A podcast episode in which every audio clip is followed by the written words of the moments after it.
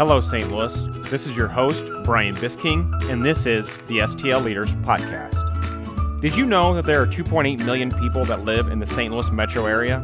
There are many business leaders inside of that population. I started this podcast to give those leaders a voice. I was raised by one of those leaders.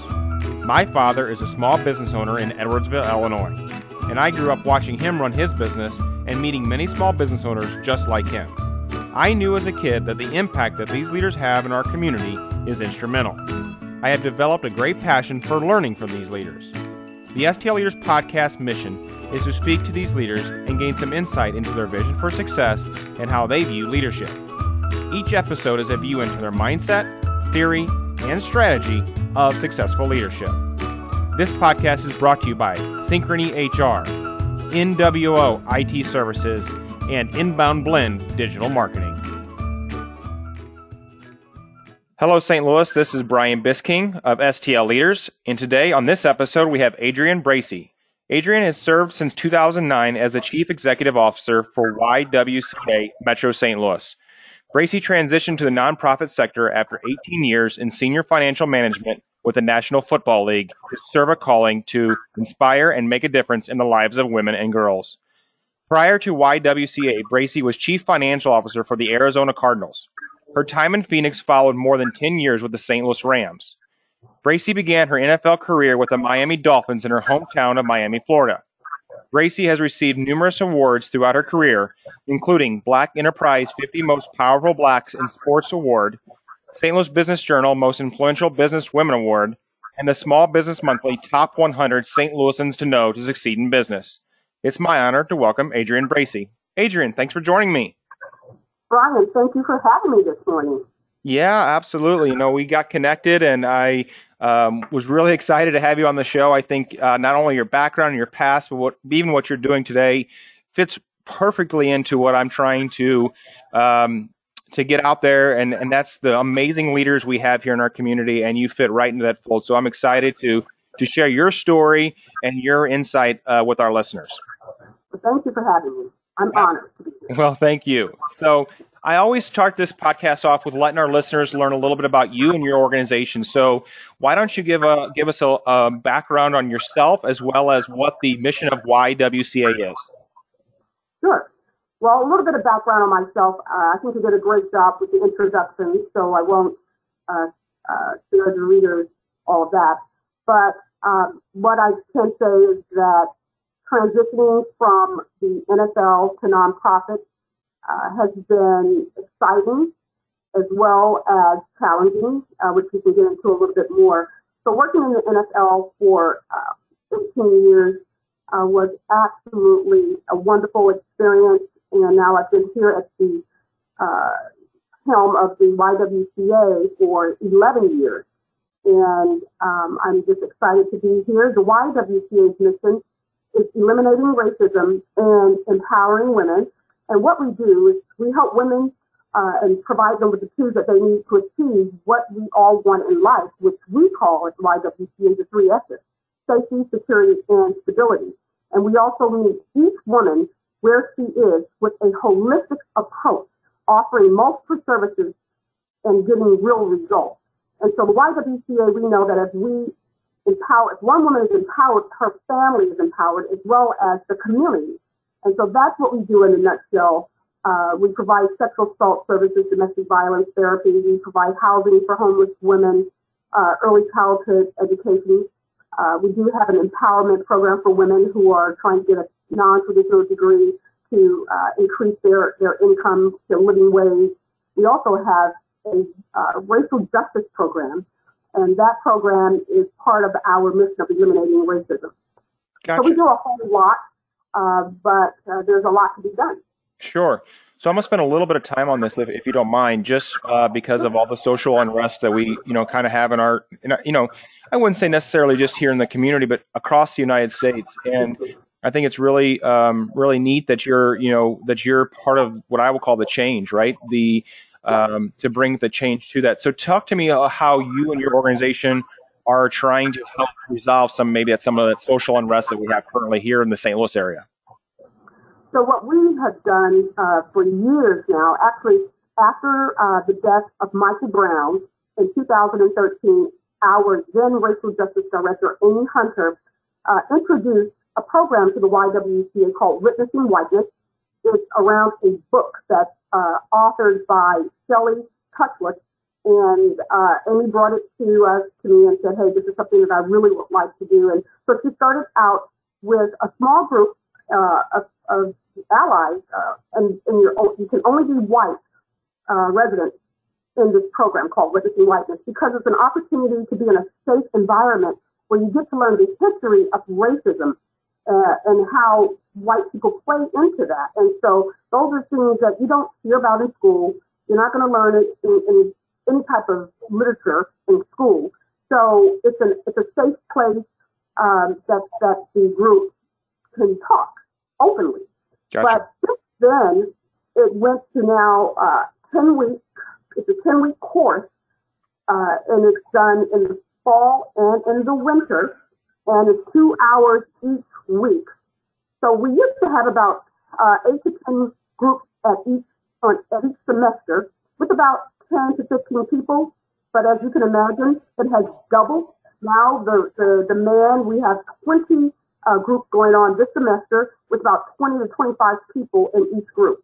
So yeah, so it's really a demand. It's a great program for um, just really anyone who wants to understand racism. Sure. And then when you get out, uh, there's another uh, program we have called Catalyst Circle, and then that takes it a little bit more into the advocacy. Now, now that we've gone through witnessing whiteness, now what do we do to, to make change? Uh, and then there's one more program we have uh, within, within the umbrella of our racial justice uh, program. It's called Sister Circle, and that's for women of color who who just need uh, a place to be to, to go through the healing process of racism and what they go through with racism. Awesome. Well, yeah, I appreciate you sharing that. I think it's um, it's very. I, I, was actually talking to a friend later uh, this past week about you know the groups and the organizations that we have in our community here in St. Louis that help you know try to drive some change and um, help heal you know our community. And I think I think everybody can come together as one and say we don't want any unrest in our community. And I, I, think it's great to have your organization in our community here in St. Louis to help kind of drive that change and try to help drive some of that social unrest. So I appreciate what you're doing. From me to you, thank you. Thank you. Thank you. Let's uh, let's talk a little bit about leadership. So, you know, you're I, in my my introduction of you. You obviously had quite a career with the NFL, which um, I think is uh, is really exciting. You know, I I was a big St. Louis Rams fan until they unfortunately left St. Louis and went to LA.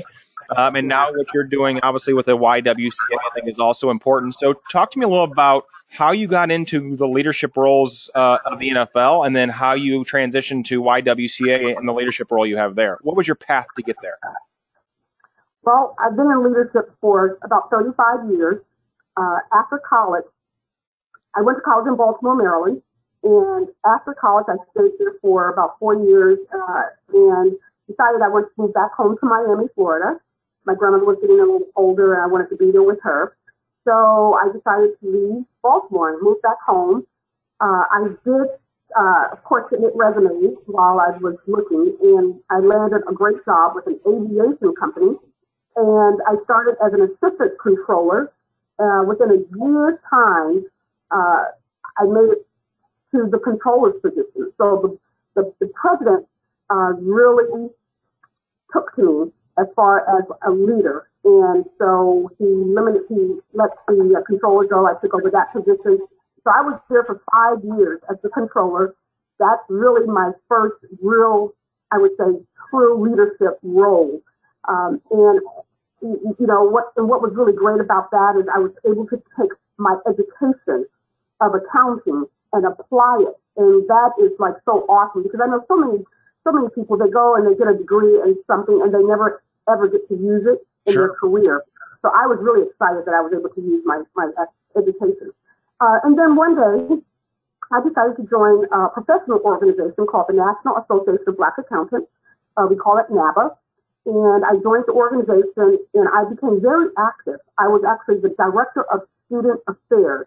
I took it very seriously uh, because I was tutoring kids, uh, young people in college. And so that was very important to me uh, that they were able to do well in accounting because accounting can be a little challenging. Uh, most people would tell you. Sure. Uh, and so I said, you know what, this is something I'm going to put my whole heart into. Well, one day the president of the chapter said, Adrian, I have something to share with you, something confidential. We went to lunch. He said, I just had an, an interview with the Miami Dolphins for a controller's position. And I was so thrilled for him. I, you know, I said, I know you'll get it. He said, well, I use Brian Hankerson as my reference. And so I went back to my office about 30 minutes later, I get a call from Brian. He says, Adrian, I just got a call from the Miami Dolphins for a reference for Twyman. And I told them before they hire him, they really should interview you. so I know it was so awkward, but you know, I, I got the interview, I got the call, I got the interview, and I, and I got the job. Wow. so I now have to call my dear friend and say, listen, I need to talk to you. So yeah. we went out to lunch, and he was crushed, as you can imagine. Um, and you know, we stayed friends for maybe another year or so, but then after that, that was the end of our friendship. Sure. So I, that was my entrance uh, into the NFL was because of the networking that I did, and then what I always tell uh, tell young people is when you volunteer, do your best as if it is a paid job because you never know who's watching you. Because if I had not taken my volunteer role with NABA so seriously, Brian would not have noticed me because I didn't know Brian that well. We weren't right. friends. Um, I, you know, I knew of him, and I think, and I'm, I'm almost positive because I did kind of share a little bit with Brian at the time, but he did say it was because of the uh, the seriousness that I took of my job just as a volunteer. So I always share with people, you know, take it seriously because you never know where to lead you. And, and in networking, of course, as we all know, is, is, is also very good for your career. Absolutely. No, I think that's that's solid advice right there uh, to take whatever you're doing, whether it's a volunteer position, your job, or you know, in something you're doing in the community, take it seriously and take it as if you were getting paid to do that job. Because you, you great point. You never know who's watching. You never know who's seeing your skill sets uh, at hand, um, and who knows where it can come in the end. So I think it's great, great advice. Yes, and, for me, that's that's how I entered the NFL through that volunteer role. Um, and so then, I, so I ended up working for the Miami Dolphins. Uh, at the time, it was owned by the Robbie family. The the building, uh, the stadium was called Joe Robbie Stadium after the owner, Joe Robbie. And unfortunately, uh, they just did not do well with their tax planning and the business uh, model, and they ended up selling it to Wayne Huizenga, who at the time owned, um, I believe he owned Blockbuster at the time. He also owned years before Waste Management, so he was a businessman. So he sure. purchased the team, the Miami Dolphins, and Robbie Stadium. I was then promoted over to the stadium side as the vice president of finance and administration. And the stadium work was fascinating. We had uh, Wayne Huizenga brought in baseball, so now we had baseball in the stadium. Of course, the Dolphins. We had concerts, U2 concerts. We had soccer tournaments, international tournaments. So it was really a good experience. But I really wanted, Brian, I really wanted to get back into football. So I heard that the LA Rams were moving to St. Louis. And again, I decided to use my networking skills and I sent my resume to a colleague in the NFL in New York. He then sent my resume to the president of the St. Louis Rams. I interviewed for that job in 1995 and I was hired and I moved, I left the Rams, uh, the Miami Dolphins to work for the St. Louis Rams at the time. I was very happy. After 12 years, I decided, you know what, I really wanted something different. I heard about my colleague in Phoenix, Charlie, was retiring as the CFO for the Arizona Cardinals. So once again, uh, using my networking skills, I sent my resume to the president of the Arizona Cardinals. I, I interviewed and I got the job. Um, and so um, that's how I ended up my career through the NFL for 18 years. But I was really getting burnt out and I really missed St. Louis. I love St. Louis. So a friend came to Phoenix for vacation. We had dinner. I told her my goal was to, to get back to St. Louis, and she said, We'll help you. After she left, I took a course by Stephen Covey called Writing Your Personal Mission Statement. And during that that that process, that that that uh, process, I learned that's when I really learned my personal mission statement is inspiring and enhancing the lives of women and girls. About a year later, my girlfriend who came to Phoenix called me and said, the CEO of YWCA, Metro St. Louis, is retiring. Send me your resume. Uh, and 11 years later, here I am. And here you are. That's my journey. No, I think it's a great journey. I think, you know, the theme there is uh, always work hard and always use your network to the fullest extent. And uh, you never know where it can take you. And, and uh, as anybody who knows me, I'm an avid networker. It's one of my great passions. It's one of the reasons I started this podcast. And so I, I think that's great advice as well. Talk to me about your leadership style. Uh, how do you lead your current organization, YWCA, and what's your style of leadership? My style more of a collaborative leadership style. I believe in having input from my executive team. I think it's important to hear the voice of the people that work with me.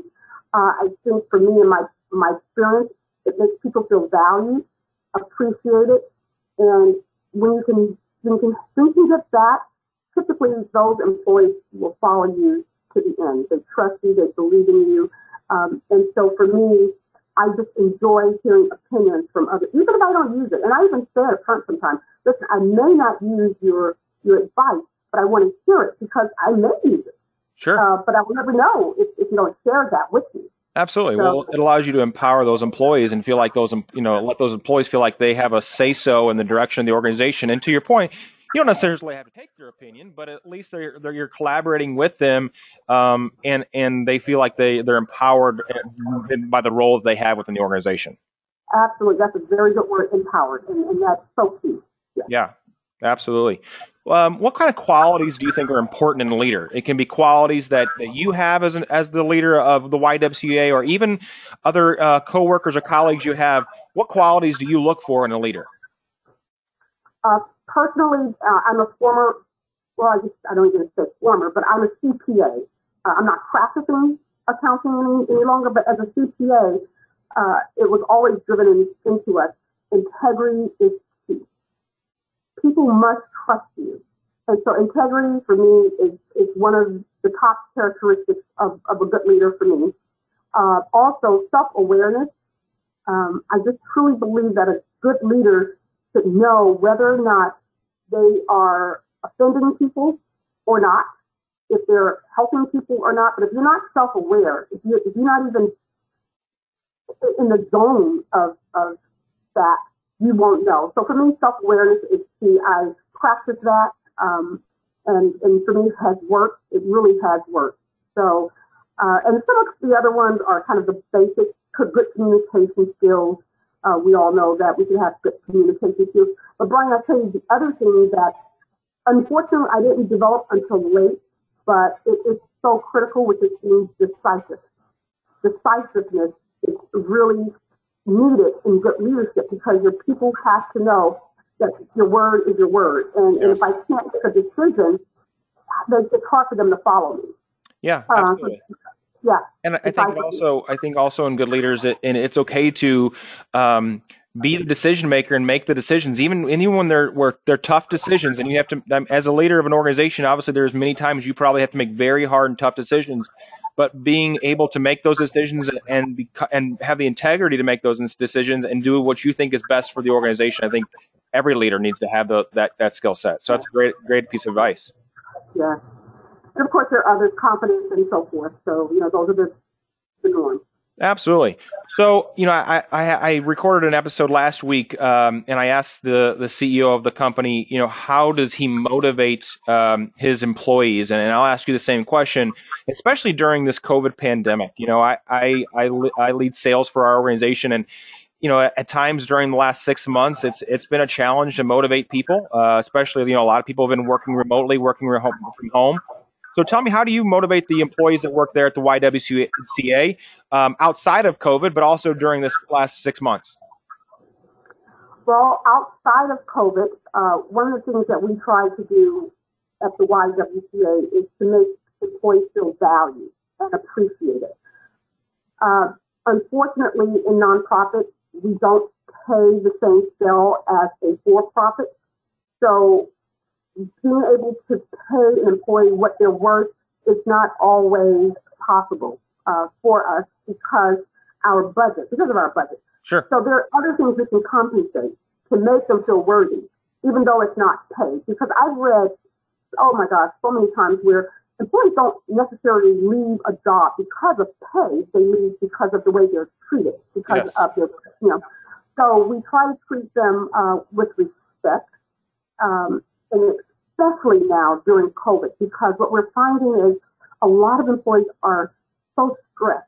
Um, some of our our employees, you know, they have family members that lost jobs, so there's a financial stress. Um, right now, I have several employees who have six family members at home, so we're allowing them to work at home uh, once or twice a week. Uh, just, I know we say little things, but for them, that's a major. Sure. Um, and so we try to do whatever we can to be flexible with the hours. If they need to come from 11 a.m. to 7 p.m. or whatever, we try to have flexibility. Um, but for me as a as a leader, what I don't do is I don't micromanage because that is so frustrating. Sure. Uh, you know, you have a lot going on, and now I'm being watched and, and so forth, and so we try not to to do that. So those are just some of the things that we've, we've done before and during COVID. Yeah, and I think you know I, I hear the micromanage word a lot on this uh, podcast, where leaders say they you know they don't micromanage, and you know when you, when I hear you li- talking there, what I hear is culture, right? You try to create a good company culture to where employees want to come to work every day, know they're not going to be micromanaged, but also they have the flexibility to be honest with you about what's going on in their life. And I think those little three those little things can mean a lot to to an organization. You know, I deal with nonprofits a lot, and I I, I know that they don't have large budgets uh, but it's those little things that make those employees want to come to work there. And I also feel like in the nonprofit industry, it helps if you really are behind the passion and the mission of the nonprofit uh, to help you, you know, be motivated each and every day to come work there. That is so true, and, and our employees really can tell you. Most of, I mean, we have employees who've been here for 25 years, and it's because of the mission. They are passionate about the mission of the YWCA, and so you're right on about that. And the last thing I would say about motivating the staff. It's just helping them to understand self-care. I mean, for my for my direct reports, my executive team, just trying to get them not to to put in 12 and 14 hours a day because that burns you out, and you really need to to take time. We have not been able to close uh, our doors, so we're not working at home. There's no uh, work from home for the executive team. We've been in the office uh, so that we can allow our staff to have that flex time.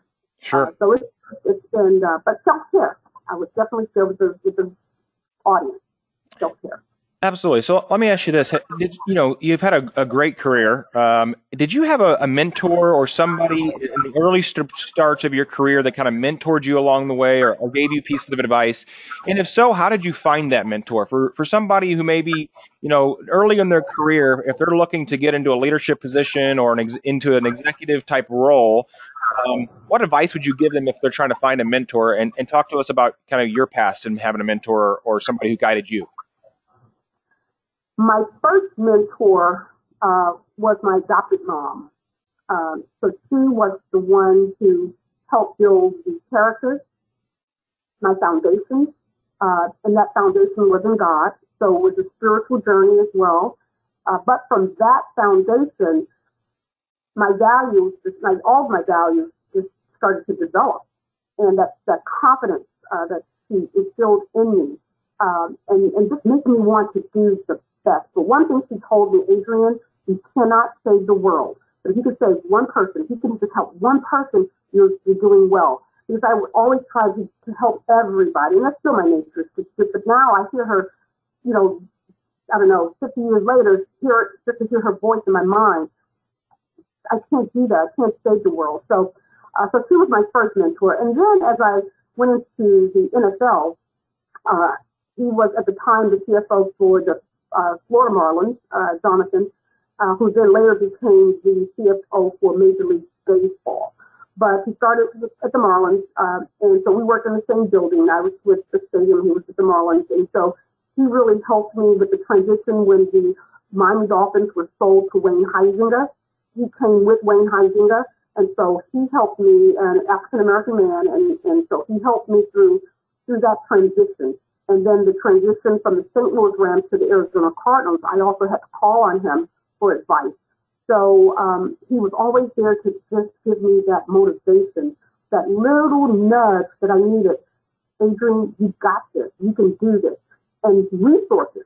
If you sure. know, if I didn't have the resources, he would say, "Well, this is where you need to look into." And you know, so uh, so so Jonathan was, I would say, my my career uh, mentor, and my mom was my personal mentor. No, those are great, great, great mentors. I, you know, I, I have uh, my dad was a mentor to me, and and uh, now my father-in-law is a mentor to me, and and then I, I also I also have you know what I would call community leaders or, or small business owner leaders here in St. Louis that you know I will call on from time to time and ask for advice in on certain situations. And I think um, I guess my point of asking that question is I think it's vital for anybody who's aspiring to to get into a leadership type role or be an executive in an organization that there's a journey to get there and it's it's very it's very important to have a mentor or somebody along the way to help guide you in the in the right direction I totally agree. We cannot do this alone. We, we weren't born to, to be alone and to do it alone. That's just not what we were born to do. So God wanted us to, to help each other, and, and that's what we need to do. And it's reciprocal. You know, I always tell people in networking positions and, and even in mentorship, how, now how can I help you? Absolutely. So even today, I actually have a young person who's my mentor. You know, she's in her 30s because I'm not familiar with social enterprise yet, and so I'm her mentor for her career. So it's yes. a reciprocal relationship. She's absolutely. helping me, I'm helping her, and we both grow. Yeah, absolutely. It's just like networking, right? You can't ever go out and network and expecting just to be introduced to a bunch of people and get referrals left and right if you're not willing to sit there and give to them as well. And so. I think it's very important to talk about the reciprocal piece of that. Let me ask you this: uh, along your career, have there been any books or podcasts that you have either listened to or books that you have read that have inspired your leadership style um, and help, uh, I guess, guide you to where you are today?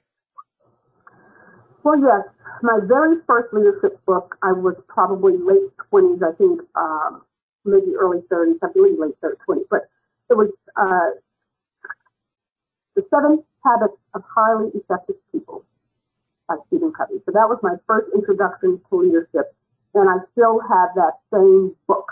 And I've loaned different people. Uh, it's all marked up now, but um, yeah, that was my book, and, and I, I loved it. So that was my my, my initial uh, experience with it. But since then, here recently, um, I do want to go even further into leadership uh, coaching one day.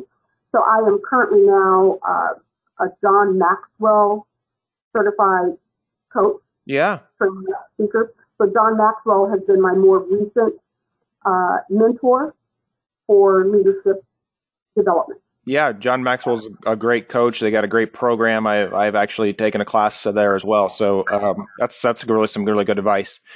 Um, Adrian, I always end this podcast. I ask the exact same question on every show, and the the the reason I ask it is I you know the point of this show is to give any of our listeners um, some tidbits or pieces of advice that they can take and apply to their day to day life. And so, for the people listening to this podcast, what is one piece of advice you would give them when it comes to leadership? I would say, don't be afraid to act as a leader. Um, sometimes leaders, we feel that we know it all. We don't need the advice of anyone. Um, even uh, if that person could be an expert in a certain area, uh, as a leader, don't be afraid to ask. And, and for me, that has helped me not only as a leader, but even for those who are uh, aspiring to be a leader. Don't be afraid to ask. And so that would be my. I have many, many more, but I, I would say that, that that's one that I would like to, to share. Just don't be afraid to ask. I appreciate that. I think it's very important to to piece of advice, right? Don't be afraid to ask. And I think in whatever position you're in today, um, don't be afraid to ask for help. Don't be afraid to ask for advice. I think you'll find that people are always willing to help um, others. I think that's just in our nature. I think um, as human beings and as um, you know individuals, I, I think we want to help others. And I said I, I, agree with that. Don't be afraid to ask. So, Adrian Bracy, on behalf of STL Leaders, it's been a true pleasure to have you on the show. I really appreciate you taking the time today to talk to us. Uh, thank you for being here. Brian, thank you for having me. Like I said, it's been an honor, and I just wish you all the best. And God thank, bless. Thank you so much. This episode is brought to you by Enterprise Bank and Trust. For more than 30 years, Enterprise Bank and Trust has primarily focused on serving the lifetime financial needs of privately held businesses, their owner families, and other success minded individuals. Thank you for listening to this episode of the STL Leaders Podcast.